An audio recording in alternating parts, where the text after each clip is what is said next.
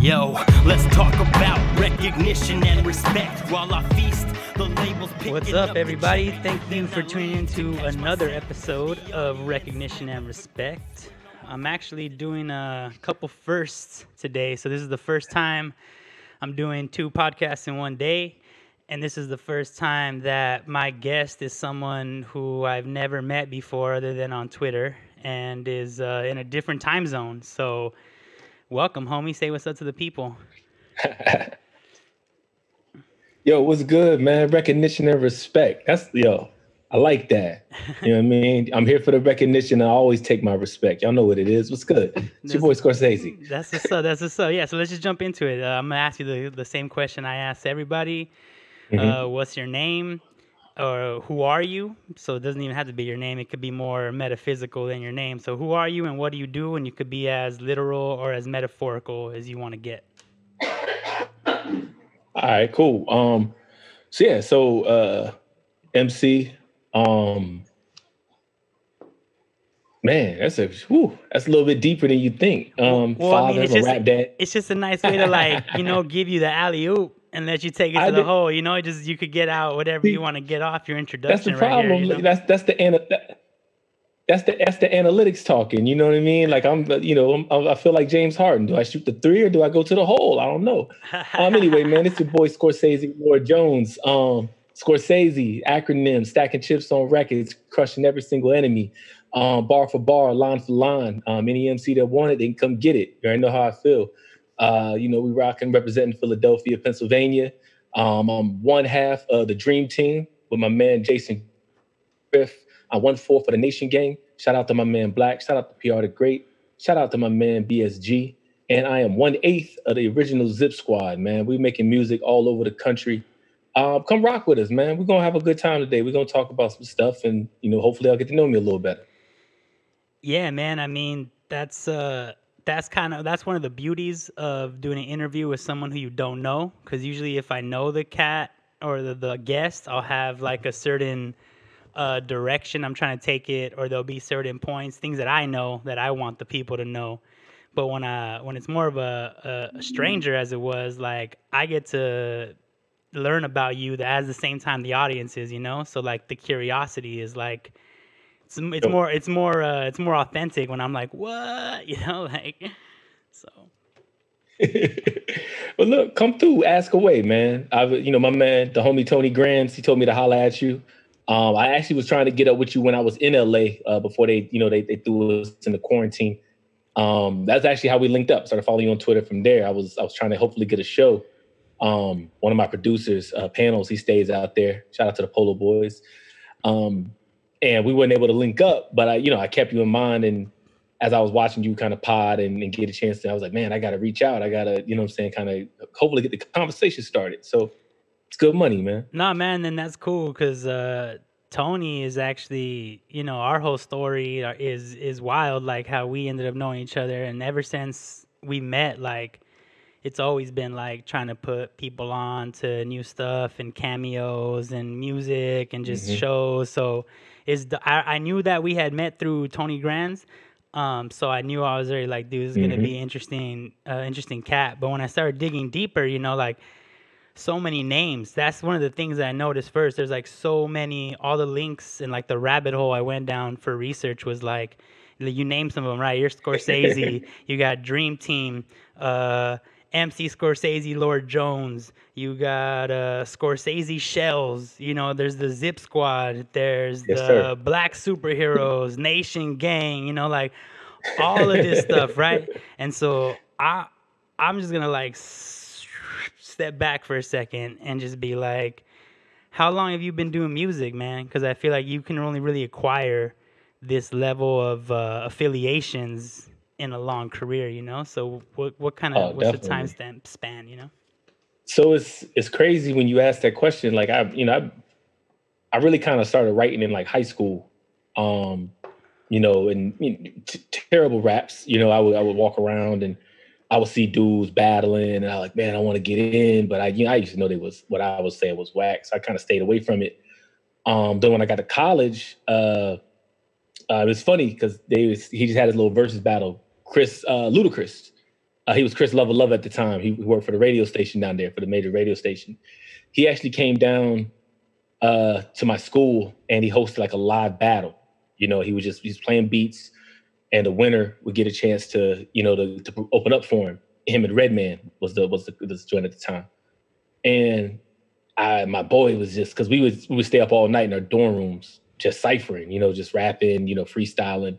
And he was like, "Yo, shows, you should, you know, you should go in." Like, um, everybody calls me shows. Um, my friends, anyway, you know, um, people close to me call me Shelton, but you know, they for whatever reason they just don't use it. And I just like, all right, cool. So I, you know, I went in as shells and I got into a little battle. I beat the first dude. I beat the second dude.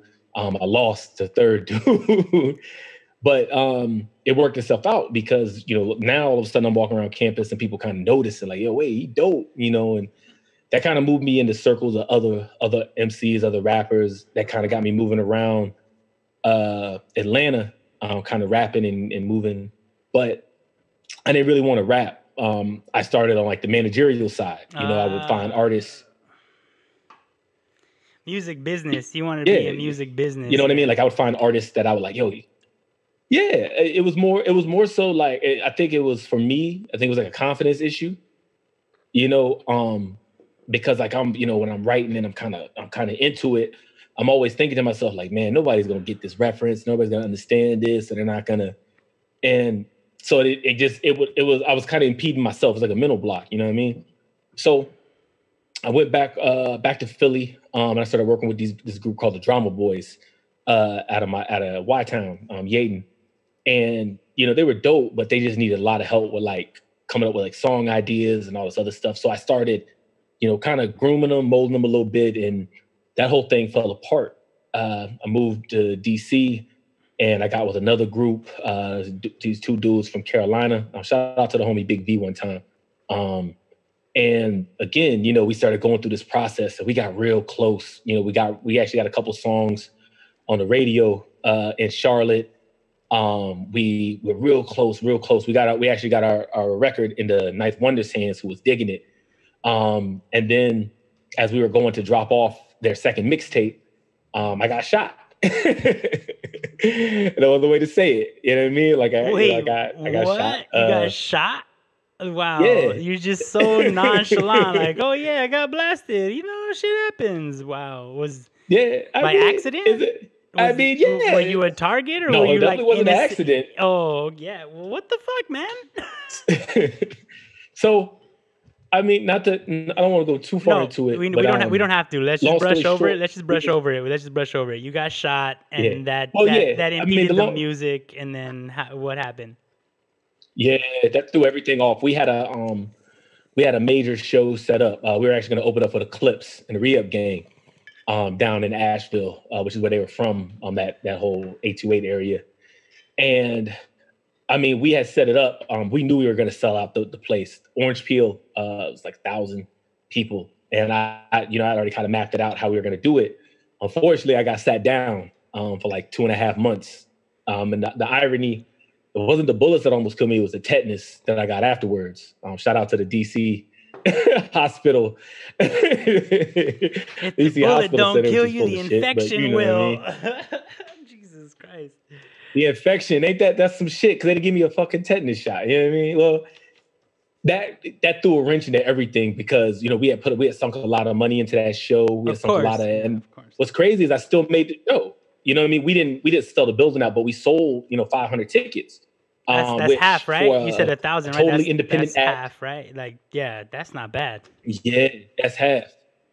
You know, and, and then like I said, the Clipse was behind it. Re-up gang, um, got a chance to run into Sandman and Ab. That was real dope. You know, for me. Um, and so they were kind of pushing, and that that fell apart. So at that point, damn, I don't know what the fuck to do anymore. You know, the music wasn't interesting to me. People was just kind of going back and forth. And um, I ran into Tony Grands, ironically enough, online. Um, for those that don't know, the homie Tony Grands, aka Grandzilla, um, I count him as a as a music mentor, man. I watch what he does and I see what he does, and it's always surprising the way he's moving forward and, and thinking ahead of the game as far as the way he's kind of promoting and pushing himself. Well, he was on uh he was actually uh the message boards on doublexl.com and on uh, Nah Right for those you know who remember the old blog era. And I would go on the blogs and I would you know I would post or whatever, and I I just kind of noticed you know there wasn't just me rapping. There was other dudes that were rapping. There were other uh, musicians, producers, and I'm like, yo, all this talent is just sitting here. And again, dude, that's my my music mind thinking. I'm like, all this talent's here, all these really dope dudes. What if we just connect and just make some music and promote it? And I got the the the two nicest rappers on the joint, my man Big Spit Game, um, and my homie Brian Ennals. Uh, and like the dopest producers, um, my homie M Lito down in the Cayman Islands, and my homie Alpha Davis down in uh, Dallas. And I was like, yo, I need y'all to do me a favor. We're gonna Wu Tang this shit. You know what I mean? Let me be the RZA. You know, I'm just, I'm just gonna map it out. And my goal is I'm gonna make sure that y'all have three or four projects that y'all can always go back to and you can always refer to people back to. And they can just like when you drop your soul and you move on and somebody finds that, hopefully they go back and they go, damn, I found this and I found this and I found this and it just creates like this whole energy, this wave. You know what I mean? Yeah, like a back catalog. So that, that was the Zip Squad. So that when folks, yeah, so like when you go off and do your own thing and people do your rabbit hole, they'll have more shit to listen to. So that was the Zip Squad. That was like your first Absolutely. incarnation of, hey, let's just all team up and do this shit. Um, yep. But Griff is not part yep. of the Zip Squad, right? He is not. So I just met Griff. We've been we've known each other for about a year and a half now, which is crazy. Okay, um, but so you know, so so Zip you Squad, so you and him are the dream ahead, team. You and him are a dream team, and that's like something separate or like yes. under under Zip Squad or separate from Zip Squad. How does that work? Uh, separate, separate. Okay. Yeah, yeah. So uh, this is and this is where it kind of gets kind of you know intricate with it. So, you know, Zip Squad is me, Brian Ennals, Big Spit Game, um, my homie Black, my homie PR the Great, um, M Lito, uh, the homie Alpha, um, Spider, Human Spider, a lot of other producers, and special shout out to my man Timmy. Um, you know, just real big Zip supporters, and rest in peace to Tron. Um, he passed away uh, last year unfortunately. But yeah, that was that was the Zip Squad. You know, we you know we were coming up with a name, and because we all lived all over the country, and in Lito's case, all over the world. You know, and so the Zip, of course, was like the zip file. You know, we're sending back and forth with the music. Wow, um, we okay, do now I get like it. superhero music. Wait, so pause real quick. Pause. Pause real quick. Uh, uh-huh. I just there's there's a couple things that I kind of want to just dig in real quick before before we continue. Got you. Um, so you were a manager and you were not really trying to do rap, right? And then you you for whatever reason got to this point where you met this group of artists and you're like we could do it together maybe not me as an individual but as a group this could be something dope mm-hmm. how do you yeah. work with folks in different states, countries, like yeah, zip files, but how like y'all are running all the same gear, all the same software, or they just you're sending like actual MP waves, MP3s, and they're like importing them? Like, what does that process look like? Uh-huh. Man, that's a so at the beginning I didn't know what the fuck I was doing. You know what I mean? The idea itself, I ain't gonna, I ain't gonna hold you. the the idea sounded better than like the process. You know what I mean? Like we had we had did a, our very first project was called As Promised, um, because we were trying to set up this. You know, a lot of uh, what the idea that I had wasn't new to the the Nah Right C section. You know what I mean? They had they had seen other artists go, yeah, we're gonna drop a mixtape, yeah, we're gonna do this, and then nothing ever happened. So you know, you're naturally dealing with a lot of cynical people. So now, because you know, I'm I'm competitive, I'm like, nah, I gotta drop my shit. We gotta figure it out. And I remember um, I, I, recorded my half of As Promised at a random apartment in the middle of Savannah, Georgia. This white dude. I, I, don't know who he was to this day. I don't remember his name. I found him on Craigslist.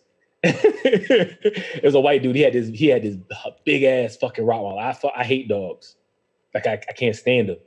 And so I'm just looking at the dog like, yo, man, I'm in this white man's house. He gonna have his dog bite me. I'm gonna be fucked up.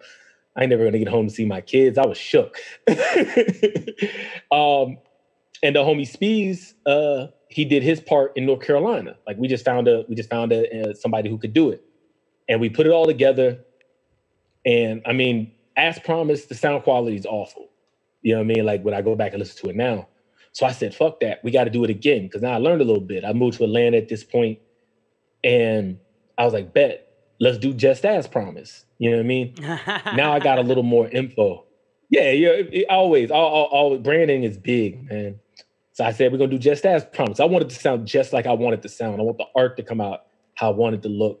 Um, you know, you want people when they pick them old projects up to say, yo, the they may not be all the way here yet, but I can I can see that upward trajectory. You know what I mean? Always be able to go back and find your old stuff and say, yeah, they wasn't putting out no bullshit. That was that was my big thing. Um, you know, I, I always was willing to pay a premium to get the best possible product well, that I like can afford. You you want to be proud of it still. You know, you want to put something out that you're still proud of, like yes. that. Like maybe it wasn't the tightest, hottest, best sounding shit, but when you go back and listen to it, you're like, I did that. You know, like you're still proud of it. Yep. Absolutely. Look, if, if anybody goes to the Bandcamp and they find a destination, actually, no, that's not even a lie. All Zip Squad projects are now on streaming platforms. Took me a decade. At the time, you know, the, it, there wasn't an option. It was all on Bandcamp or SoundCloud. All of our stuff is there. If you go listen to Destination on Just as Promised, you'll be like, yo, these dudes were dope. And they had ideas. Um, with that said, you know what I mean? Uh, hey, yo, and I, I make, got to the can, point where I was like, "Here's what I'm gonna do." Can I make a of comment course. real quick? Yeah, because I feel like um, always if if Zip Squad, and this is coming just from a like from my point of view as like not knowing you, just connected on Twitter, and I'm like trying to do this interview, and I'm ser- I'm Google searching, and I'm I only have your Twitter, mm-hmm. and I couldn't find more stuff other than the Bandcamp, right?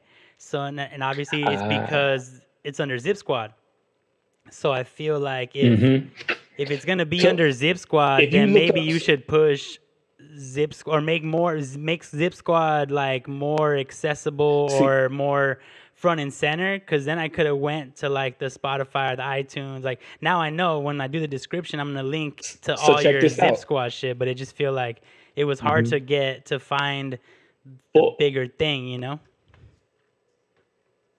Well, here's the dope. Well, what I did when I when I put everything up, I made sure that I put each, and this is this is a part of that idea about making sure that artists can always be found. You know what I mean? I put up everybody's name, including mine. So it'll like it may come up as Zip Squad, but if you type in Scorcese, like every single thing that I've done will pop up. I've been real, and that's this is the learning process about making sure. So even if, and this is what I mean, right? Like if I type in Brian Ennals, it might pop up with his new stuff, Infinity Knives, but you'll also, oh wait, what's this? Just as promised. Wait, lifestyle music. What are all these EPs? Black superhero music. I've never, I didn't even know Brian made this. And then hopefully when they click on it, now they listen to Hasa. Now they listen to Pimp C. Now they listen to, you see what I'm saying? Long nights, cold champagne, and weed smoke. Like there's so many like dope records. And this was a part of this why I waited a bit to put it on streaming because I didn't exactly know how to market it. Do I market it as Zip Squad, which is again, it's a it's a conglomerate of people that just kind of working together. It's a music collective, you know. And then when I got ready to do my own stuff, which is truthfully what happened with uh with the Zip Squad, was everybody was like, "Yo, we're ready to do a solo project," and I wasn't really ready to do a solo project. I was like, "Fuck, I wanted to do this other." Yeah, that again, that's my that's my confidence talking. You know what I mean? And but it, it also led to the idea, and it really kind of led me down the path of the type of music I make now um, was getting a chance to hear that because before, you know, you go back, you listen to a lot of the stuff I did on the Zip Squad EPs. It's pretty, you know, basic Philly fare. You know, a lot of punchlines, a lot of bars. You know what I mean? Real heavy structure. But at, at that point, when they were like, "Yo, we're gonna do the solo," so Brian Ennals went to go do Candy Cigarettes, um, and Big Spit Game did "I Can Make Your Shit Tighter." I was like, "Oh fuck, what am I gonna do?" And it was funny. One of my homies, uh, he sent me a link to a uh, an old wrestling promo. It was Triple H. She was cutting a promo on Lita. Um, and I was like, yo, I want to use that promo in a song. Like I want to just take this this one piece where he's talking shit, and I want to use it as like a hook. And for my money, I had never heard anybody do this. You know what I mean? Like anywhere. And I was like, man, it would be so dope. And so I hit my my man Lito, like, yo, Lito, I need a beat for this. I need something real dope. I was listening to Mark Berg real heavy, a lot of Rock Marcy at the time. And so I was like, yo, I need a real sample, minimalist. Give me something that I can just rap on. You know what I mean? And so he sent me the beat, and we did this record called The Promo, um, which has that little Triple H joint on it. And it came out so dope. I, I was like, yo, Lito, what if we did a little EP? You know, you produce it, give me like three to five records. I'll just do three to five records. And when I when I said I was gonna do it, now Alfie hits me up. He's like, "Yo, Shells, I got a joint for you." I, it was called Trish Stratus, and he sent me this beat. And I, oh man, Monday Night Raw is one of my favorite songs ever. And so I, I did that. And it was this real smooth, up tempo joint. And then we just started doing it. By the time I got done, it it emerged from just like an EP. It's like this fully formed a like record. idea. It was like, a yo, record. Yeah, it was. It was a fucking Yeah. album. Yeah. I'm gonna call it what it is, man. Like it's a it's a classic, and I, I watched it change a lot of people's opinions on both. Because like understand, like at this particular time when Twitter's out and people the people made fun of the the, the, the cats who sat and watched wrestling on TV on TV. Why y'all watching that fake shit? You know it's not real, right? And I'm I'm crying because I'm like, y'all motherfuckers is watching love and hip hop, nigga, suck a dick. like, what are we doing? you can't you can't come at me on some bullshit. Like you're watching reality TV, but you're gonna tell me the shit that I know is fake. I can't enjoy it. The fuck out of here. so yeah, I was I was like, nah, I'm gonna do this. And I and I, I reimagined it. The idea was that, you know, like Stone Cold Steve Austin was uh, a, a criminal, you know what I mean? And he just he's falling slower and slower into like decay. Like his soul is decaying, you know what I mean?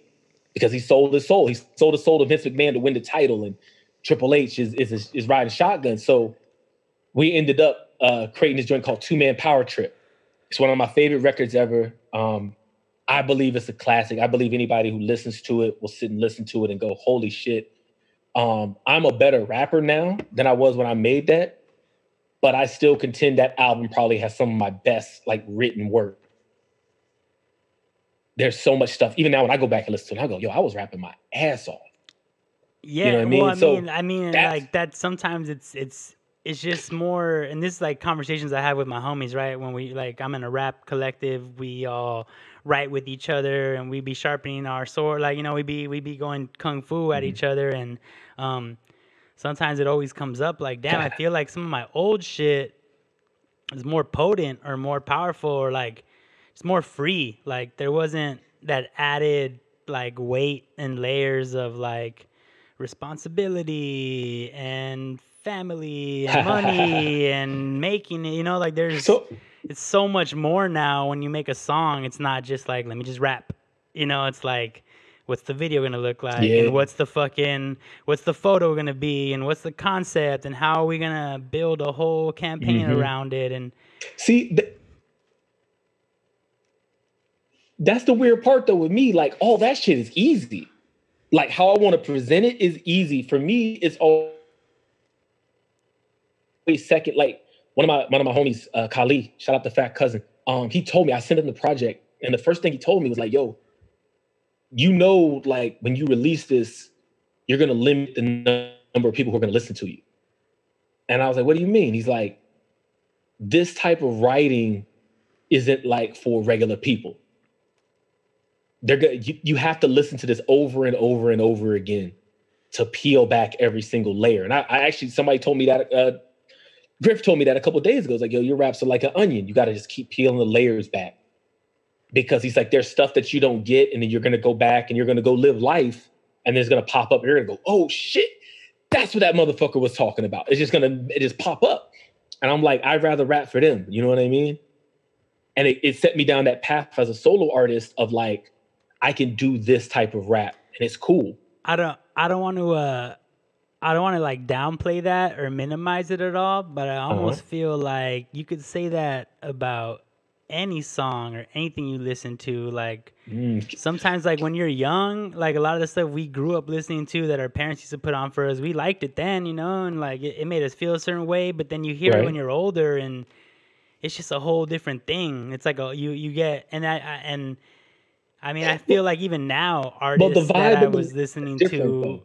the the vibe might be different but i feel like the life Uh-huh. lessons is always based on who's listening to it you know like what you take from it is always like based on who's listening to it it doesn't matter how many Mhm. gems you drop and i think like the new wave of rap actually shows that right is like people find so much Yeah, meaning but see, in the that's the- simple people find so much meaning in the simple shit and it's because it's like it's always placed on whoever's listening to it to associate meaning and depth Mm-hmm. and understanding to the art you know I don't disagree with that as a as a concept, right? The idea that you know people are going to associate what they want to associate, but for me, it's always like, yo, if I write this line, and I'm thinking about like, how does this line connect with lines like two lines before? How does it really kind of expand upon like? So my you know my degree is in English. You know what I mean? So I think about words all the time, and I think about like, why do I want to use this word instead of this word?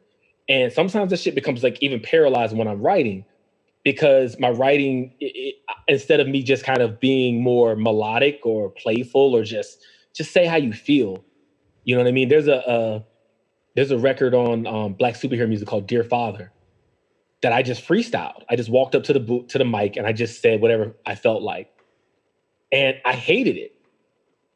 And everybody in the room every single person in the room was like, yo, if you delete that shit, we're gonna fuck you up. It's perfect. so wait Because why, why it's do just you, it's expression of art. why do you think you hated it though? Because you didn't you because you because it and let me finish. Why do you think you hated it? Was because you didn't think it was thought out and it was sloppy and it was quick and it was like maybe not the most technical or the most like or like what or or was it the fact that Yep. it was too raw and it was like it was like this unrefined like uncut gem, you know? So what Mm. was it about it that made you hate it? I, definitely the former. Um, sitting down and looking and because I, you know, my mentally, man, I never want somebody to listen to something that I do and go, eh, he's all right. You know what I mean? Like I, I, pr- I pride myself. I pride myself on my bars. I pride myself on what I'm But saying. but see like that and that's what that's what's hard. That's what I mean by that. I when mean, I, you know, I talk about that confidence thing. That's what I mean, right? see, I feel like the confidence thing is because you're associating it, like you're associating your performance with what other people are going to think about it. And that is not Mhm. an objective truth, it's super subjective. So, and I'll tell you, like you, you might think you go off on some shit, and you might think you went super in, and everything was high level technical, and all the fucking punchlines and everything was there, references, and then someone will hear it and be like, ah, "That's all right."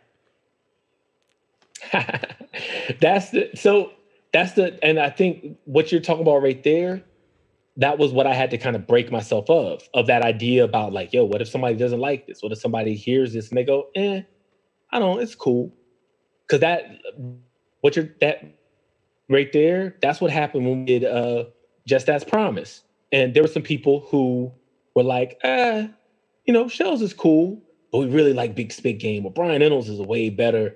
Da da da da da. Shells is cool, and it used to eat at me because I was like, "Yo, man, I'm rapping and I'm really dope, and why don't they get it?" And then I kind of realized that it was a waste of time, and I think that dear father moment of them just like listening and going, "Yo, bro, you touched my heart with that shit."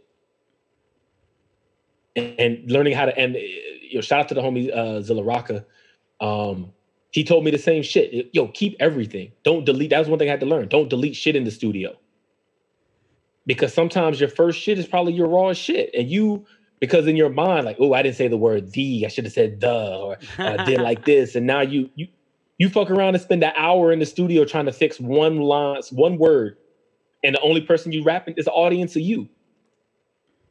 You know what I mean? But, and like, that as was a- an these artist, are lessons though, that I've learned over time. You're your yo, worst critic though as an artist. Like you're your worst critic as an artist, you know? Like Absolutely. that and you have to be at some point but everything comes with balance and there has to be a sense of like compassion and understanding and i think I, i've really found this recently is that like i got to that point where i'm like yeah people might think i'm whack so then i'm just gonna do whatever the fuck i want and whoever thinks it's tight they're gonna think it's tight. And like whoever thinks it's whack they're Yep. gonna think it's whack. And i'm just gonna be and i i and i, I i'm gonna i noticed that you know your description was like wrestling references, offbeat, fucking, you know, these type of samples. And so yeah, you're in your own lane, so why care, you know, and and and, Yep. and just go go in and don't, you know, don't associate so much worth to other people's opinions, you know? Oh, I agree. Like it that was that's I think that lesson right there is probably the biggest one from two man power trip until now was that, you know, because I, I was upset. Like well, so I um the two man power trip cover is actually uh Triple H and Stone Cold Steve Austin in, in the classic Raekwon pose from Only Built for Cuban Links.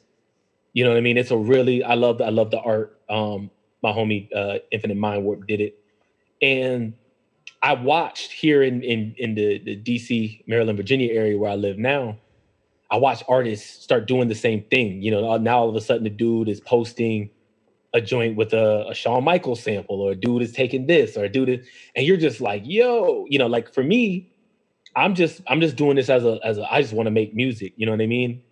And I'm watching people kind of take it. So it was like I'm listening to these dudes, and I'm like, they're not better than me but why do people like this shit? And then I had to let it go. I had to let that go because that shit was was paralyzing. You know what I mean? Like the idea that I'm I know I'm better than this dude, but why don't people rock with it? To now with Catchpoint, oh, like um, I had a wild ass migraine like two days ago, like the day I dropped Catchpoint. You know, dropped the the remix project, the Dream Team, and I couldn't even promote it the way I wanted to promote it. I you know I had to shut everything down. I woke up the next day to like 40 emails. People are just, you know, purchasing Catchpoint That shit was cracking. showing support or moving it. And I, That shit's cracking, bro. yeah, like I, and it was crazy. Like I was like, yo, this shit is so dope. And you know what I mean? I'm, you know, even then, like I got the lights off, I got my hoodie on because I'm, I'm in the house and trying to, Your your know, head's pounding and yeah, yeah, sound, Pounding. sound, light, sensitivity. Yeah. right, all that shit. The vertigo was kicking in, and I was just like, but I was so geek because I, I, I was shocked, like, yo. And now, even now, like, I, you know, I keep seeing people like talk about it, and it shit, it shit blew my mind because it lets me know that like what I've been doing is is working and is resonating. You know what I mean? So No, fuck and- the people who ain't listening. Yeah, and, You know, and let, not in a, a negative way. No, yeah, definitely. Like, not, no. I mean, wish them all the best, but you know, they're not giving you their best, so Mhm. why do you care? Um, but yeah, let's let's transition into Catchpoint. Uh, it's a remix record. Uh, a remix of what? Am I missing something? Like every track is a remix, but what are y'all remixing? Are they your own songs? Are those like, are those Ah. big songs that I, that have flown under my Uh-huh. radar? Like, what what what exactly are those remixes? You know? This is the so um the dream team. The dream team is myself and uh Jason Griff, Jason producer. Griff's whoop. Yeah, shout out to Jason Griff. I hate that motherfucker. I hate my own producer. I make sure I tell everybody that, that shit all the time. Hey, you know what? You know what? Shout out to my boy Richie Jams because I hate that fool too. But he, you know, he's like responsible for some of my most fire records. You feel me? Exactly. That's what and that's what pisses me off. I gotta you look, man. Fuck Jason Griff. Fuck Richie Jams.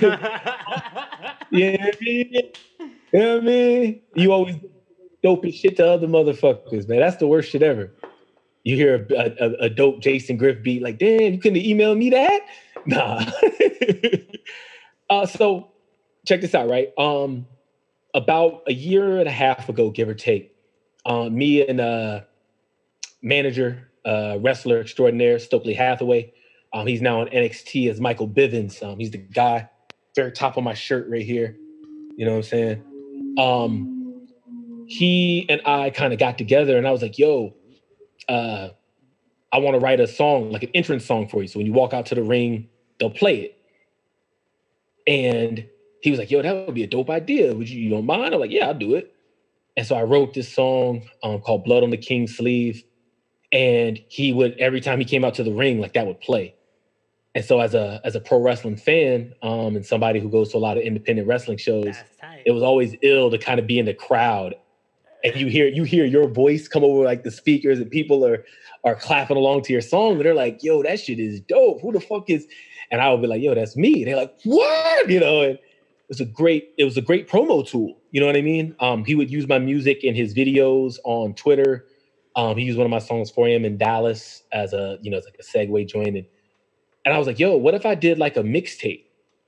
You know, like I get like a couple of tracks, I go record a mixtape, called the Dream Team, you know, which was which was at the time, it was the name of like his fictional like management group. You know what I mean? It was like the stable of wrestlers that he managed uh, was a dream team. And he was like, yo, that would be ill. So I I went and I started recording a couple of joints. I did this mean like five minute freestyle over like three Rick Ross beats um, called the Maybach Melody. I uh, did this joint over the Kill the Kill Jill record um, that I can't. Yeah, you know that it was the uh the Big Boi Killer Mike joint and for whatever reason, I can't upload it because the sample gets kicked every time I try. So it's it's vaporware now. And then I did like two or three other records. And while I was doing that at the time, I was also working on a remix project for my other album called "A World Only Gods Know," that me and Alfie did together. And that was um, the last shit that I just heard. That was like pretty fucking dope, bro. But that came out a while ago already, though, right? Like, yeah, so a, a, world only gods know came out two years ago now. Uh, a remix only gods know, which is my first time really kind of like, yo, I want to remix a couple of songs that I did on this. What are your favorite? And I would, I would ask the people who bought my record. I'd ask people on my, my uh, Twitter, hey, what's the what are the songs you really liked on this project? You know, and one of the the, the big piece feedback that I got um, from a world only gods know uh, people were really kind of like afraid of like all the live instruments and shit. Like God's knows all live instruments. You know, there's some samples and stuff. I mean, that's probably why I fuck with it. Cause if you ever listen to my music, like it's live instrumentation heavy. Like yep. that's like where I lean to. I started off with a band, so I always try to have yep. live instrumentation. So that's probably why I, I, like it so much. Thank you. I it, it's it's one of my favorite projects, man. I love that shit. And but they were like, "Yo, what if you did like?" And my the homie Zilla again, he was like, "Yo, what if you did like some East Coast kind of like sample based shit with some of your joints? That way, people go back and they hear those and they get this." So one of the people he linked me with was Jason Griff. And so Jason actually, if you go look up, listen to the remix, only gods know. He actually remixed the title track, "A World Only Gods Know." Um, and I was sitting with him, and he was like, yo, I really dig this. I like your sound. I was like, yo, thanks, bro. And kind of started connecting on like some human shit. You know what I mean? Well, he sent me this beat uh, that eventually became the song called Death by Roll Up on with Mr. Lif. It's on Dream Team, a Stokely Hathaway joint. And he was just like, yo, yeah, I sent you this beat. You don't got to do anything with it. And I always look at that as like a challenge. Anytime a producer sends you a beat, like you don't, when you ask him, but when he sends it, you're like, I gotta fuck this shit up because if I don't, or They're not gonna send you it, the next beat that they fucking think about you for. Yeah. Exactly. Exactly. And so I I sat and I wrote this verse. Um, it, you know, a gorgon, of vipe, a viper, poisonous sniper, a molding disciples, holding the rifle, cocoa my knife flow, watching it cycle. Like I was just spazzing, double time flow was real dope. Uh, and I, I went and I recorded it right away and I sent it to him like immediately. And I didn't even have an idea for the hook, so I just took like the Stokely Hathaway sample that I had from a a, a promo he did. I just added it. It's like, yo, that's the song, and he was just like, yo, this is nuts. And it just so happened that Jason's also like a big wrestling fan, independence and you know mainstream stuff. So he knew who Stokely was, and I was like, yo, what if you and I sat and we just turned the Dream Team mixtape into the Dream Team album? And he was like, yo, I'm down to do that. That sounds real ill. And that's how it got started, where we just started building this album. And so we, we went with the idea. Obviously, Stokely Hathaway is a he's a manager.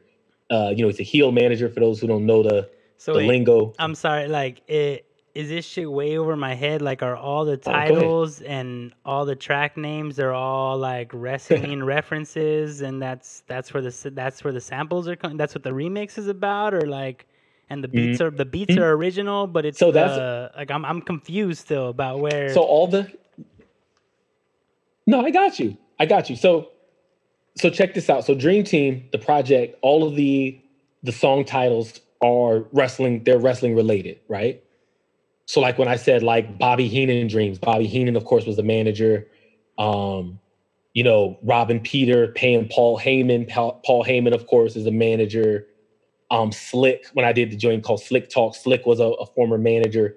All of them are, are those. The song I did with Vic Spencer called Flex Kavana. Flex Kavana was The Rock's original wrestling name before he became The Rock. ah, see, yeah, you know, unless you and know, so- you don't know. So right? I wanted the idea to do Yeah, exactly. So when you then when you go back and you hear it and you're like, dang, he said I'm pushing rock like Flex Kavana. You know what I mean? So like I'm before you even know who I am, I'm somebody special. You know, um so we built it all off of that. And like the last song is called The Third Man, which is based off of like the uh did you watched um the the Michael Jordan joint last night? Uh, Last Dance. I'm not caught up, honestly. I've been. I'm like. I'm still on the only up on episode six or seven or some shit. Eight maybe, but Oh there's okay. only ten, right? Well the, the, the like the last there's only 10. yeah. the last so, so story I'm they told like. actually I'm included probably like, on like six then, honestly. Oh well, shit! I don't want to. I don't want to burn it for you. No, I Nah, mean, I'm nah, I'm, when I watch it, I'm still gonna get all emotional and cry and be all inspired. So yeah, just fucking. for, this is not about me, bro. Tell the that. people like so. What? Yeah, make the reference. Fuck it. Well, shit. Well, yeah. So the the last song on the Dream Team is a record called "The Third Man," um, which was based off of the uh, the original NWO, which is like they didn't know who the Third Man was. You got these two MCs. Um, it was uh, Zilla Rocca and the homie Curly Castro from the Wrecking Crew, and then me. I was the third man. Um, originally, I wanted to do something different, but we just ended up rocking like that.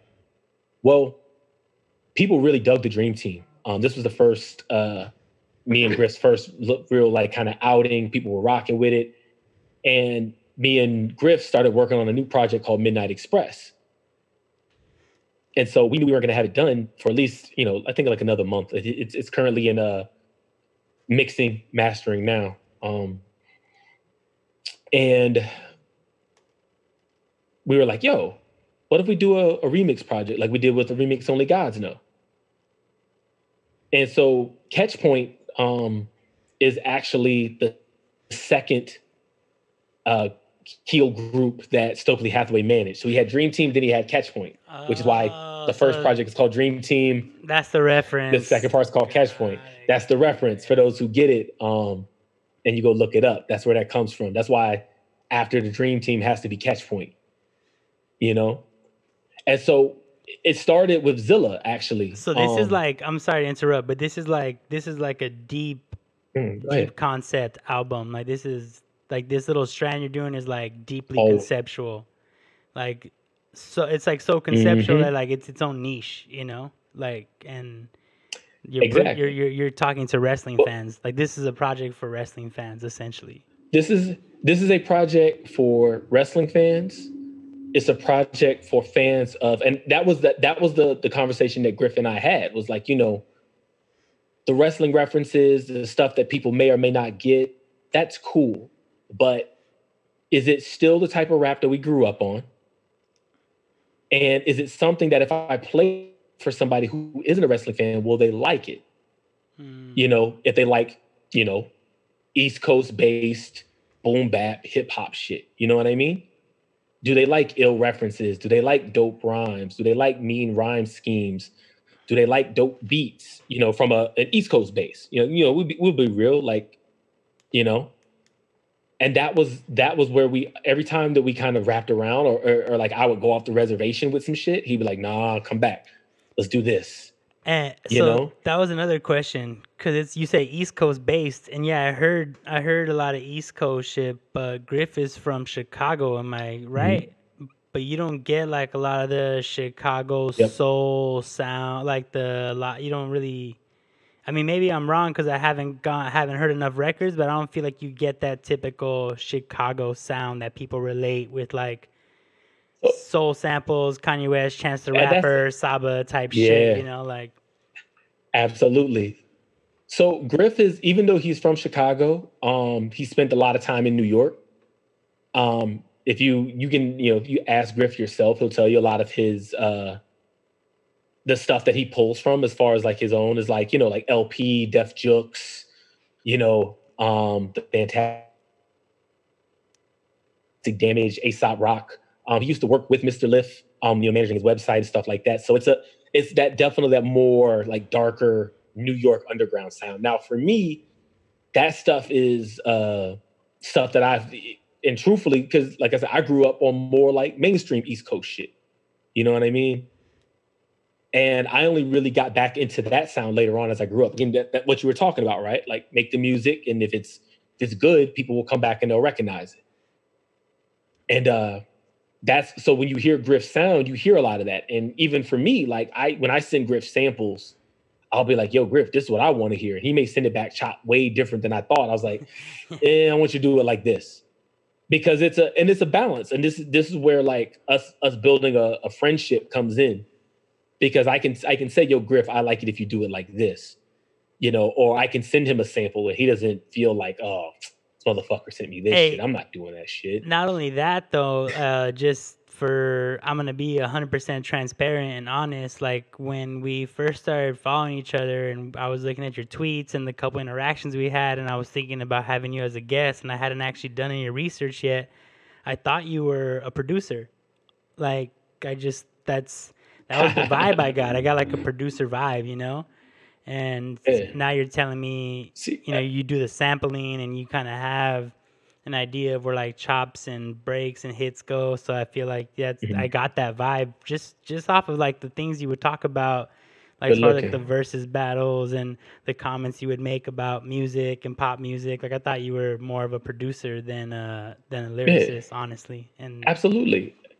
I can tell you so um if I ever could have sat down and learned, I would have probably liked to be a producer just because that shit is it's just interesting to me. Like watching producers make music is interesting as fuck to me. You know, like um one of my one of my closest friends, he always told me like, "Yo, you're the only person who can just sit and watch me like listen to a hundred different snares. as you're like Like that shit. Yeah. yeah and they're all so minuscule and yeah and he's just like you like other like mcs they're just like man just send it to me when it's done. You know i don't i don't know a note. I can't play shit. I don't know how to do any of that. I ain't gonna i ain't gonna act like i do but i know it sounds good. You know what i mean? So that's uh, that's where me and griff kind of come in where i'll hear something i'm like yo like like there's a uh austin's theory aka the limit breaker is the remix on catch point. Like that little oh sound you know what i mean? Like when he first sent me the beat i was like yo you need to add that little like RZA, like ice water kind of sound to it.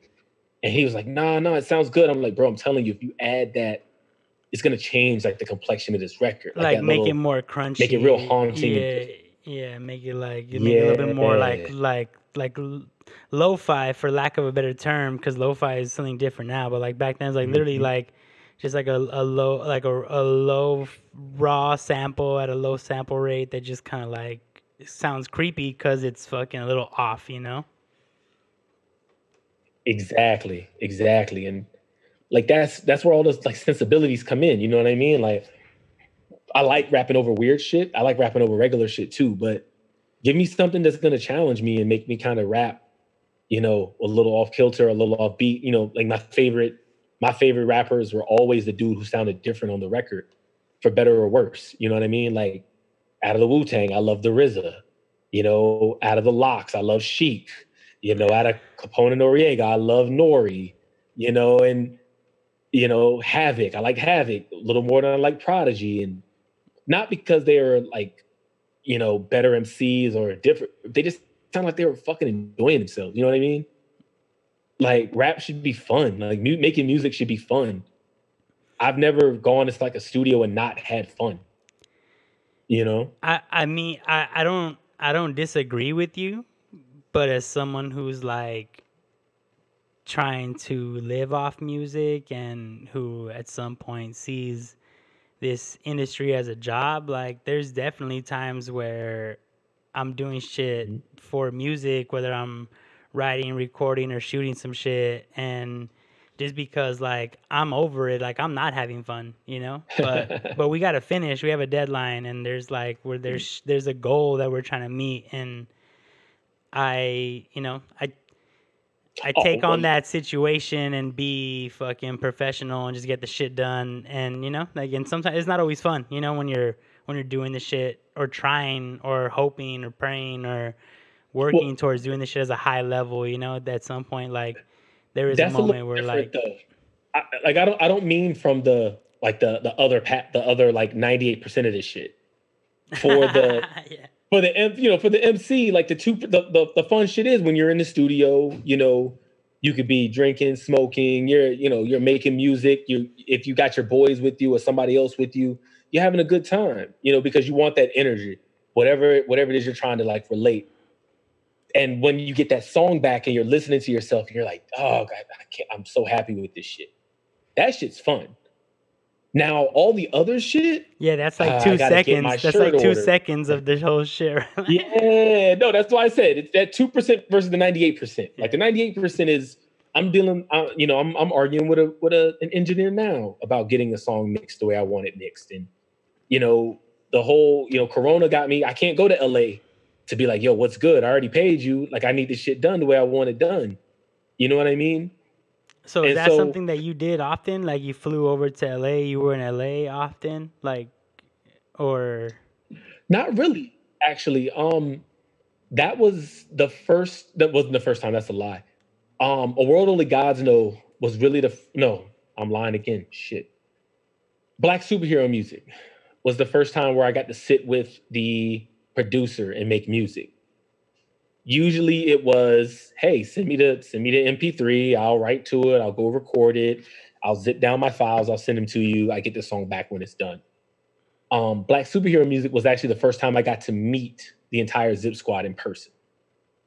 Like we were all in like the same room. We had we booked out a studio for three days in Atlanta, and we just we made that made that whole album. You know what I mean?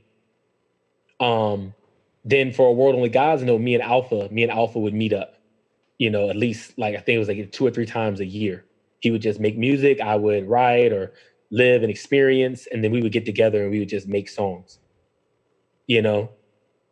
And then for the record I did with the homie panels um out in LA, I was like, yo, yo, I I got a week off. How about I just come out there and record it with you? And we can we can sit in the studio, record, listen to it. You know, you can tell me like what you like, what you don't. And it was beneficial because some of my delivery that I that I came in with, he was like, nah, I want you to do it like this. And he was like, oh nah, flip this. You know what I mean? And it's very rare that like I go into the studio and get produced. You know what I mean? I tend to do all the producing. Like even like my I got a session on Saturday uh with the Nation Gang, um, which is an offshoot of the Zip Squad. Um I I gotta produce in there. You know what I mean? I don't get to have fun. You know, I I'm, I'm gonna be rapping, but most of it's gonna be like, yo, we gotta get this done. Yeah, this you're gonna be like the project manager and making sure that people are doing what they gotta do and the time limits met Correct. and all that shit. Correct. You know, making sure everybody's on point that we're getting stuff done and the and the money that we're spending is being spent properly. You know what I mean? And I feel you. that's that comes from that. So can we transition real quick? Because uh, you said Let's you're you're working right now, and obviously like we're living in a, a wild time and in like the you know in unprecedented times, and so coronavirus shit like you're an essential worker, you're working, you you're not having any kind Oh. of financial troubles right now, and music mu- does music was music a source of income? And now it's not or was music always just like something that you were you were just doing heavy on the side that you didn't it, it didn't matter if it was you know profiting shows or merch or whatever. So I, like i'm just curious about your whole financial situation, living situation, No, being safe, if anybody you know has been like infected by like Yeah. how have you been affected by corona musically? And you know if you have a 9 to 5 Mhm. if you're essential like what's that experience been like? Well, it's it's funny. Um, coronavirus has given me both like additional time, and it's also thrown me off. Like I'm really I'm routine oriented. You know what I mean? Like I get up at a certain time, I leave the house at a certain time, I get to my desk at a certain time. All that. Now I work from home, and um, functionally, you know, my the way my job is set up, uh, I really only work when I'm needed. Um, and with uh, the school year kind of closing out, I'm good. So I, you know, I'll be paid the remainder of my contract. I haven't missed any money or anything, um, which has been dope. You know, it's, it's allowed me to really kind of like spend time with my kids.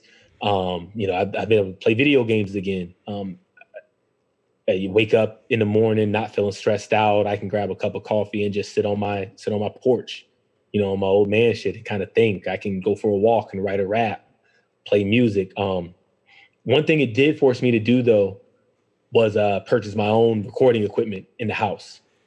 Um, traditionally, my studio is up in Baltimore. Um, shout out to the homie uh, Money Most Fly Zone Studios.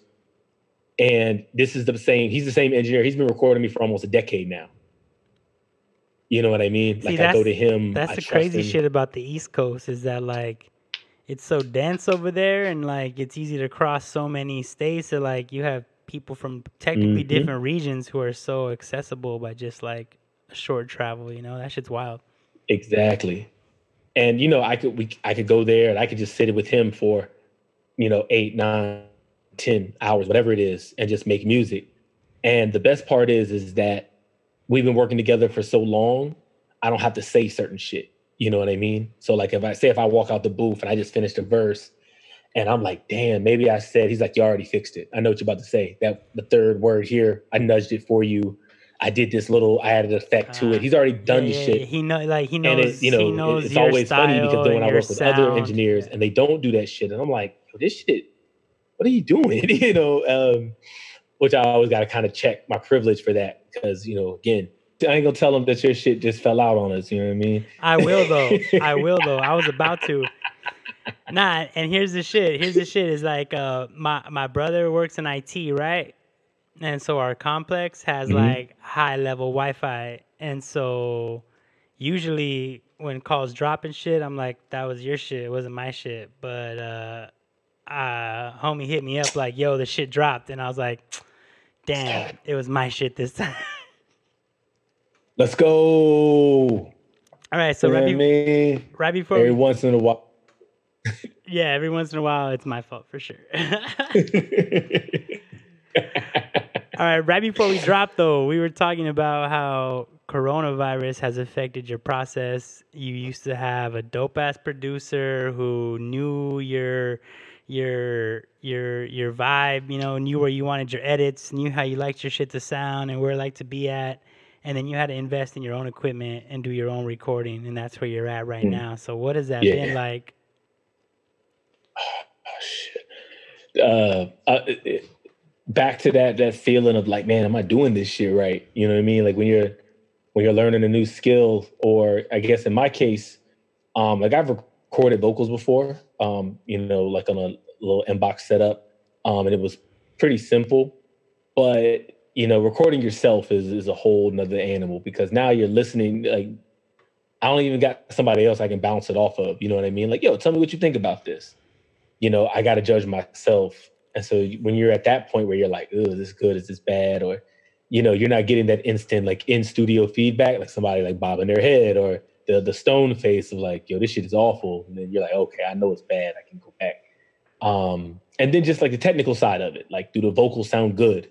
You know, are they clean? Can somebody mix them if I give them to them? So just again, you know, learning new shit and you know, I'm doing like a ton of research on you know, the best place to put my mic and what should I have covering around it? Should I, you know, all that shit. So you had never But- done any kind of engineering or like any kind of managing the board recording in any session before where you were the one actually like hitting record and and kind of like telling people to do it again or you know fucking with the levels you never did any of that before this Uh, super basic. Um, when I was working with the Carolina boys, um, we had bought an Mbox setup. I think it was like an Mbox one, Mbox two. Um, I remember we bought it. We got the whole setup, computer, Mbox, off of eBay. I think we paid like six hundred bucks for the whole thing. Uh and it wasn't it wasn't nothing um too good, but we were able to get our. That's actually one of. I ended up getting shot. When we recorded their project at their house, and when we were taking the hard drive uh, to the studio to get it mixed, that shit happened. Um, and is that But just yeah, because the that studio was- was... in a neighborhood? Oh, you know what? We, we, were, we were trying not to get into that, huh? My bad. it's all Um, good. No, the- the studio was. It was. Like, I no, because the that studio then- was off of uh, Sheriff Road. Yeah, you know what? Let's not, because then I'm gonna have to ask you Yeah. if you're affiliated, and we don't gotta, we don't gotta go there. We don't gotta go. Nah, there. we good money. We good money. Respect. So, uh, are you working on a new project right now, or what have you been doing Yeah. during Rona musically? Like, you got the studio, or you just you're you're you still have shit that was like lined up that you're trying to keep your own personal deadlines on, or are you creating like new music in this situation? Yes. What's happening? So one of the um I before uh Corona landed, um I'd actually already canned uh four projects, um, not including Catchpoints. So out the project I did, of course, in LA uh with panels on the East Hampton Polo Boys. Um this we call that the summer catalog. Uh then the project, the new project me and Griff have, excuse me, mm, and that's entitled Midnight Express. So the Midnight Express, uh, the concept is it was a uh, older um, tag team, and the third member of the tag team always would switch. The constant was always the manager and the the main wrestler guy or whatever. So this is still Um, wrestling. and this so is still what the- wrestling references, essentially. The midnight. Not as not as much. Not as much. It was more of the the idea of what the Midnight Express represented. The Midnight Express was one of the best tag teams of like ever. You know what I mean? Like you, you ask anybody, they'll they'll bring them up. Um, but the thing, the key to them was was that that third person always rotated. So for the nine songs, eight of them have a guest. Um, so it's me and like a guest with the the constant being the production.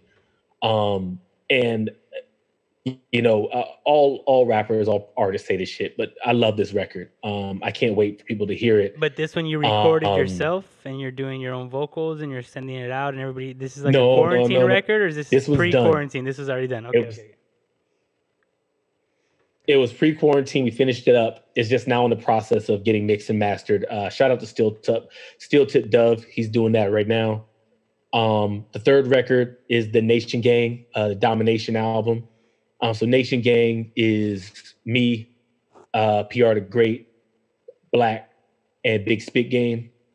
Um, we got production from Sonny Jim, uh, production from The Expert, production from uh, Chileon Davis, and there's one more person. Oh, panels and Wavy to God. So this is a real East Coast heavy sample based project. Um, we had did two mixtapes already, and they were like pure like East Coast style mixtapes over other people's beats. Um, those are on SoundCloud. You can find those. Uh, and then the last project is with a producer from the UK, Rigor Rome's. Um, it's called Sinners in the Son, S O N. Um, real personal project uh, that we're just kind of waiting to get that mixing process started. Um, with my equipment, the stuff I've been recording, it's actually just been guest verses. Um, Oh, I've you're literally like- just been like telling, like I features. tweeted every You're morning, doing features right now. You're doing. You're just Yep. knocking out features right now. just knocking out features, anything like yo. And I ask producers, You charging ask anybody. Nope, not right now. I wanna, I want to get that out there where it's like, yo, Hmm. Talk to holla at your boy. You already know, holla at your boy. I don't I'm a I'm a believer like if the, the first thing I give you is good enough, the second time around, you know, we can talk. You know, and I don't I don't say that I'm, you know, I'm Scorcese, man. If I can't, if I can't paint pictures, if I can't write, if I can't create, and so it's led to a lot of opportunities. Um, I did a record with Iceberg Theory, uh, who's really kind of, you know, his, his name is rising right now. I did a song with the homie Luke Killer um, called Wrestling Fans, um, and he sent me some new stuff that I'm gonna work on. Uh, I did some verses for a couple of other MCs. Uh, just anybody like, yo, if you got an open verse, send it to me. Tell me the topic. I guarantee you, within 12 hours, you'll get the verse back. Okay. Um, because I, I That's got a to guarantee. Damn. I'm gonna, and it's gonna be heat. I don't send no bullshit. I don't put my name on nothing that I can't guarantee. The person's not gonna say, "Yeah, I'm glad I, I reached out to you." You know what I mean? Um, that's really that's really what I've been doing. Like, yo, just send me something, and I'll get I'll get to it. If you're working on a compilation project, if you just need a verse, So you were, you were one of, you're one of those artists that like had shit stacked up. So when this hit, you kind of had shit ready to drop regardless, right? While other people were kind of like maybe in the middle of something or Mhm. about to work on something, your shit was kind of like you already had it like done and ready to go. Um, now you're Yeah. doing features and shit. So essentially, like, what do you see for the future of you know, like, is there a bunch of stuff? I figure I figure if you have stuff stacked up, you probably had stuff that you were planning to do, right? So is is there stuff that you're still planning to do that you're gonna get done while you're recording yourself, or are you gonna wait until you and your boy can meet back up to like finish other projects that you had in the shoot?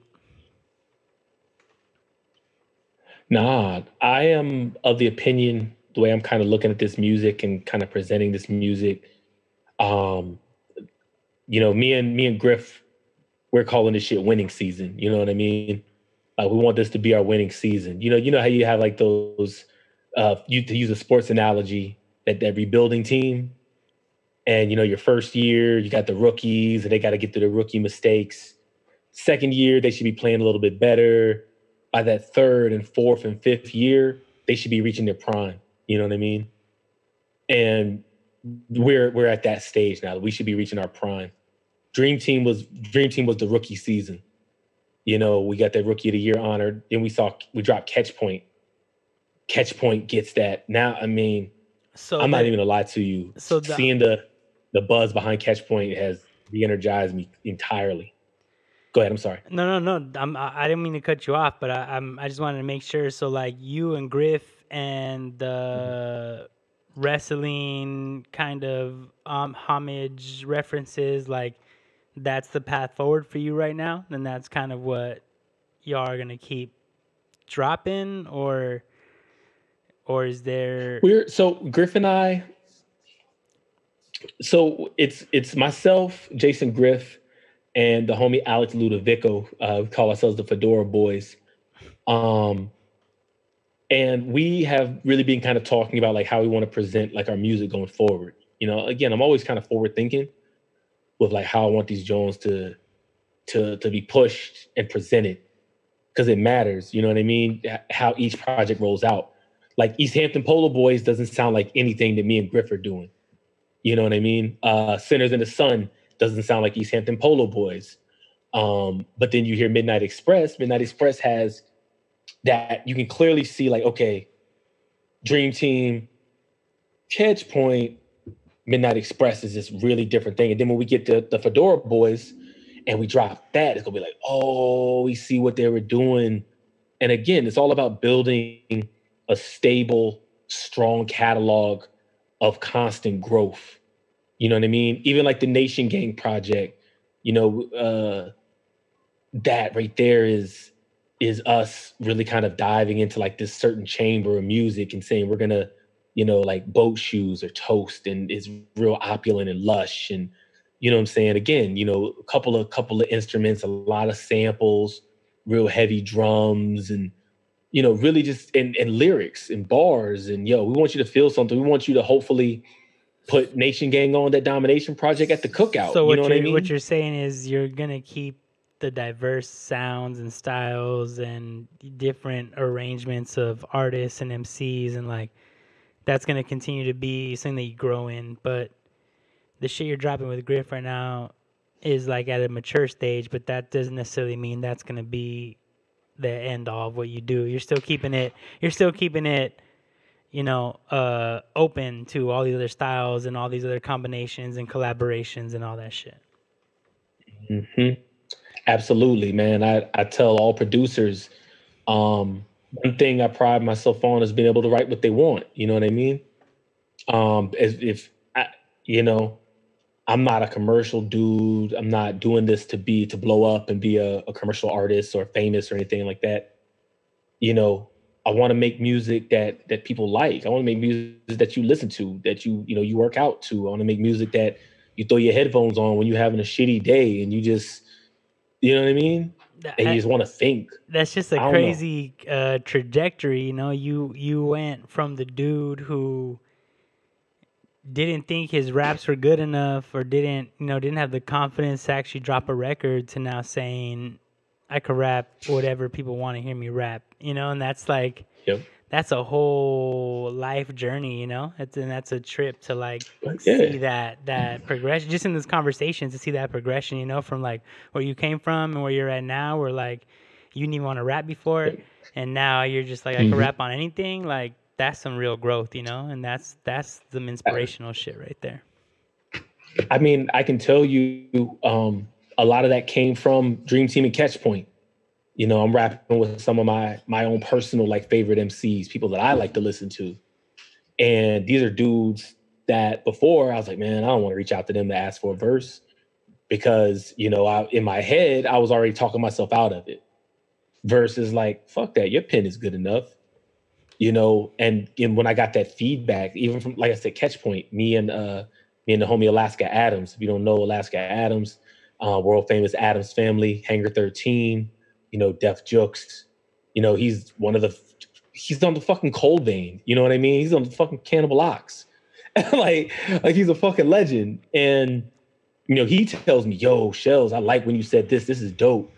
You, That- you yeah, know, that's the ultimate validation and shit. that's right the there. ultimate validation. Like there's like you, you can't tell me shit. This motherfucker rap with Vordul. You feel what I'm saying? I feel you. Oh. All right. Uh, so we've been, we've been rocking out for over an hour now, and uh, Uh-huh. I wanted to bring it back just so we can give you a proper um, exit and outro. But there's sir. one thing that I wrote down on my notes that I haven't touched on, and I just want to like bring it up. Um, I came across a record with Killer Mike on it. Am I mistaken that you did a record No. with Killer Mike? yes, sir. So if you want to just, I'm that shit. You know, as I was, you know, as as a rapper and someone, you know, doing research, and you know, you're a guest, and I have a lot of respect for Killer Mike outside of music and all that. So I'm just curious, like, what, um, how did that come about? You know, what's that relationship like, and like, did that record? Do something for you and your reputation? Like, did he push it, or did you know, like how, like, let me know. I'm I'm curious Yeah. about how that whole thing worked out. Like, was it just like a pay to jump on and that was it, or was there like a real relationship right there where y'all know each other? What what does that what does that look like? Yeah, so the record uh is called Untitled. It's on the World Only Gods Know. Um, the technical title is Hell on Earth. Uh, I named it Hell on Earth originally, but then Prodigy was uh Prodigy died, and I felt like I was like I don't want to name something after that man. So I just we just switched into title to Untitled. Uh, features Killer Mike and Pastor Troy is the third verse on the re- on the record. Um, and what happened was was that I uh ran into Killer Mike's manager um, at the time. I think he's got a new one now or whatever. And for those, like my cell phone number is a uh, it's a nine one two number, uh, which is like the Savannah area code. Uh, and I've had his number since I've been in college because at this point it's like almost 15 years old. And when I text him and I was like, "Yo, you know, Killer Mike, I'm you know looking if I got this idea, song idea. I would love to get him on it." And he saw the number and he's like, "Oh shit, you're from Savannah?" I was like, "Sure, I'm from Savannah. Like, why not? why not? Like, fuck it, I'll be But, from Savannah." but Like, you're well, not from Savannah. Nah, nah, nah. My well, my mother and my father, um, they retired. They live there now. So technically, but no, no, I'm not. No, yeah, you didn't live there, you didn't grow up there, or whatever. But No, but, no, but, they, no, but there no, was that no. I don't know connection. There was that connection, like universal shit, right? Yep. Correct. And he was like, yo, what's the idea? Send me the song. So I sent him the original beat, um, which was done by the homie Umlito, uh, the original hook and everything. And he heard it and he was like, yo, this shit is dope. And he's like, what's your budget? And I was like, I- shaky, you know what I I I was like, what's a what's a killer Mike? And understand this is killer Mike. This is uh pre run the jewels. You know what I mean? This is pledge one, pledge two, pledge three, killer Mike. Oh, so this Um, isn't like uh, the the the reborn re pop culture No. icon Killer Mike. This is like right. This is This is- is, before he had his like re re Mike. re-emergence as as a as okay. Okay. So Listen, was- I have killer killer Mike is on my record, not run the jewels, killer Mike. Like that killer Mike. Like, but he's it's funny talking that sh- you you put run the jewels in parentheses to because you gotta you know that you know you gotta say it like that's the same one but He's a different not that- artist. yeah but it's not yeah his level and like what for lack of a better term like clout or or persona mm-hmm. or you know correct. pop culture I'll say it like this. The people that listen to Killer Mike now, they don't remember play up, you know, I pledge allegiance to the grind Killer Mike. and they probably didn't wouldn't they probably to- wouldn't fuck with your record if they And they wouldn't well, no, they'll fuck with the record, but they wouldn't fuck with this Killer Mike because he doesn't sound the same. The aggression is different. All that shit is different. The energy that he has is different. Because this is the Killer Mike that was still, you know, I don't want to say hungry, but yeah, he was still kind of in that phase of like, people don't think that I'm as dope as I know I am. people weren't listening I can- yet people weren't listening They yet. weren't listening. He and I, was- I, I've he always related trying to to be heard yes. So when once you become heard, your sound changes because you you can afford that and shit. Mm-hmm. or know, you or you change your sound to be heard, right? Which is might be a more uh accurate. Like Run the Jewels was a whole like revitalization project, right? That like made let's call it what it is. Run the so like rap music, the joint that came before Run the Jewels. That's probably the last like Killer Mike project. Where it's just Mike rapping like Mike, he's still doing the shit that he wants to do over El-P production versus El-P is producing him and saying, "Yo, Mike, this is what we're talking about. Let's get on this this uh two-way you know what I'm saying, black owned and operated shit that he's doing. It was just cool. Like I don't I like Run the Jewels. I love rap music. Rap music is one of my favorite projects ever did. Um, but if you ask me right now, bro, like I'll listen to Pledge, you know, Pledge Allegiance to the Grind too before I listen to anything else that he does because it's my favorite shit. Well, anyway, um, Mike, uh, he heard it, and originally Mike was only gonna do eight bars, you know, for what I could afford. And the producer, not the producer, his uh, manager loved it so much, he was like, "Yo, I'm gonna talk to him. He gonna give you a 16." That's tight. because because he was fucking with it. And I got the joint back. He did this, you know, welcome to hell where you are welcome to sell a priceless soul for fame and cheap gold. Like he bodies it. And I ended up going back rewriting my verse so it matched what he was talking about. Ah, yeah, yeah, yeah. I Um, see that. You know what I'm saying? And so it's it the joint came out so crazy. Nah, it's a- it um, was a nice song. Like I'm not gonna lie, Killer Mike is the reason why I want to listen to it. But once I heard it, like it didn't matter that he was even on it, you know. And like you said, I didn't even Mhm. really recognize his voice or presence in that way. It, you know, it was it, it, it definitely has Yeah. like a, a fucking vibe to it, and I'm just like, it, it's a good track, you know. And like, yeah, everybody did their thing on it, so. what what killed me um and it's unfortunate because he's heard it um he's actually told me he's he's like dm me and told me like yo i really fuck with it i like it a lot um But he just it's not because it's not you know he i don't want to say he's corporate but you know he's getting netflix checks now it's you know not what I on mean? brand. It's not on brand. It's not on. it's brand. not on brand anymore you can't dog, he's rapping about making a deal with the devil. Like he's not gonna talk about that shit anymore. You when know what he I mean? literally made that deal, maybe, but you know, he's he's he's buying his way to heaven right now. Like a, a bunch of like, he's doing he's doing the Lord's work, you know. But you know, you, got- you, got, Exactly. you got to sign a, con- a couple contracts to be able to do the Lord's work and shit. But hmm He's getting he's getting he's getting stadium checks now. You know what I mean? He's and, and attention and a platform and being able to like you know, Exactly. put a magnifying glass on places that need attention and funding and all. And, hey, I agree. I fuck with him, like I said, more than just the music. And uh, Yep. I just thought that was dope that I saw you had a verse with him, and I wanted to know like the Thank whole deal with.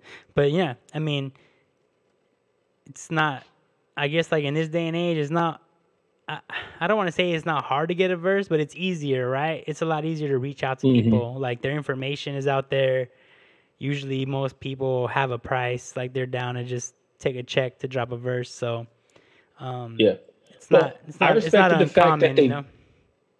Yeah, I mean, I respected the fact that they vetted it, that they listen, that he listened to it because and fucked with it. and and he was talked into doing a 16 because of the sound and the quality and the message and whatever the fuck was going on. Mhm. And then you know we end up getting uh, Pastor Troy. He anchors the project. Um, you know what I mean. And he Pastor Troy brings it home. Like if you ever heard uh, Vice Versa or anything like that, he was just the perfect way to kind of bring that entire sound home. And you know I can say like I got a song with Pastor Troy. I have a song with with Killer Mike. I got a record with uh Big Rube from the Dungeon Family. You know what I mean. And it, this shit just it brings me a world only gods know brings me immense joy. I love that fucking record so much. And I'm Um, glad you sent it to me, man. And I'm glad like I was able to go on that rabbit hole and see like all the different projects and teams and different like facets and concepts and sounds and it was cool. Like I didn't have a lot of time, obviously, because you know Mhm. we were, but um, from what I got, like I was more excited to chat it up with you. Well, because a lot, you know, it's all I- good. I mean, eh, I'm not, and this is no offense to you, but like a lot of people will say, like, yo, I've been doing music a long time. We can talk about every anything, you know, like, and and then you try to chat with them, and they don't they don't have that like I'm down to talk about anything vibe, and can like mold and jump and like you know take advantage of a question and run with it until you know it goes to its final point and it like and I just had an earlier podcast today with a podcaster who oh he said the same thing. It's like, you know, the shows always get cut short when the guest like doesn't have shit to talk about and doesn't is not good at like expanding and and and trying to like get the most out of every question and answer it from all angles and he did a really good job of that man and not knowing you and meeting you through this medium and and getting to hear your voice and your passion and your journey like it's been dope like and i feel like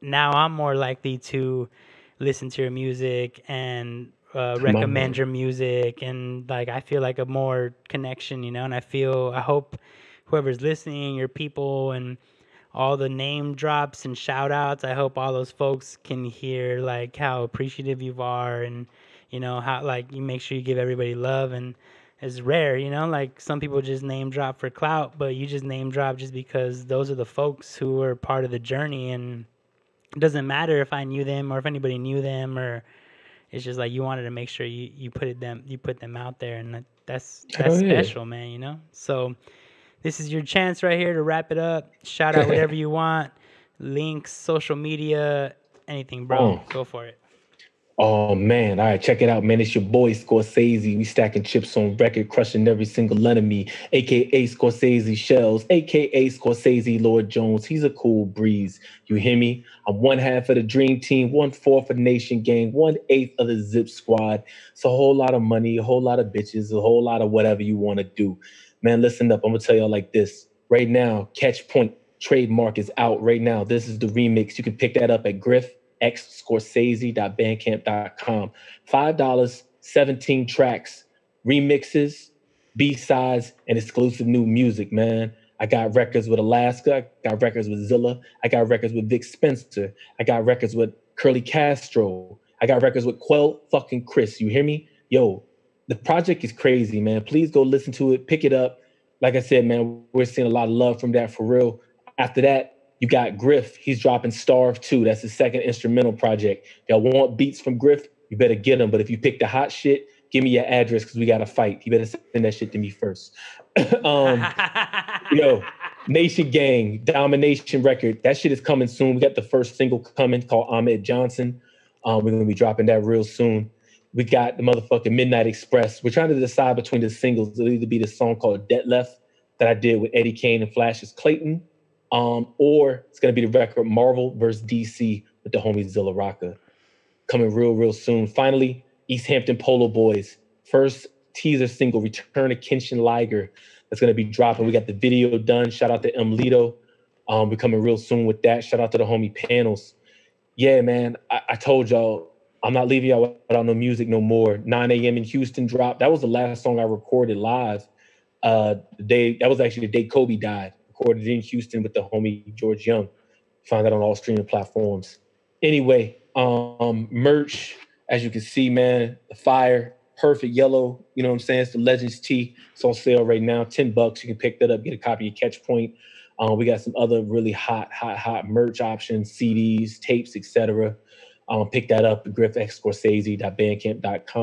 That's going to change pretty soon. We're about to pick up a URL and really kind of incorporate everything.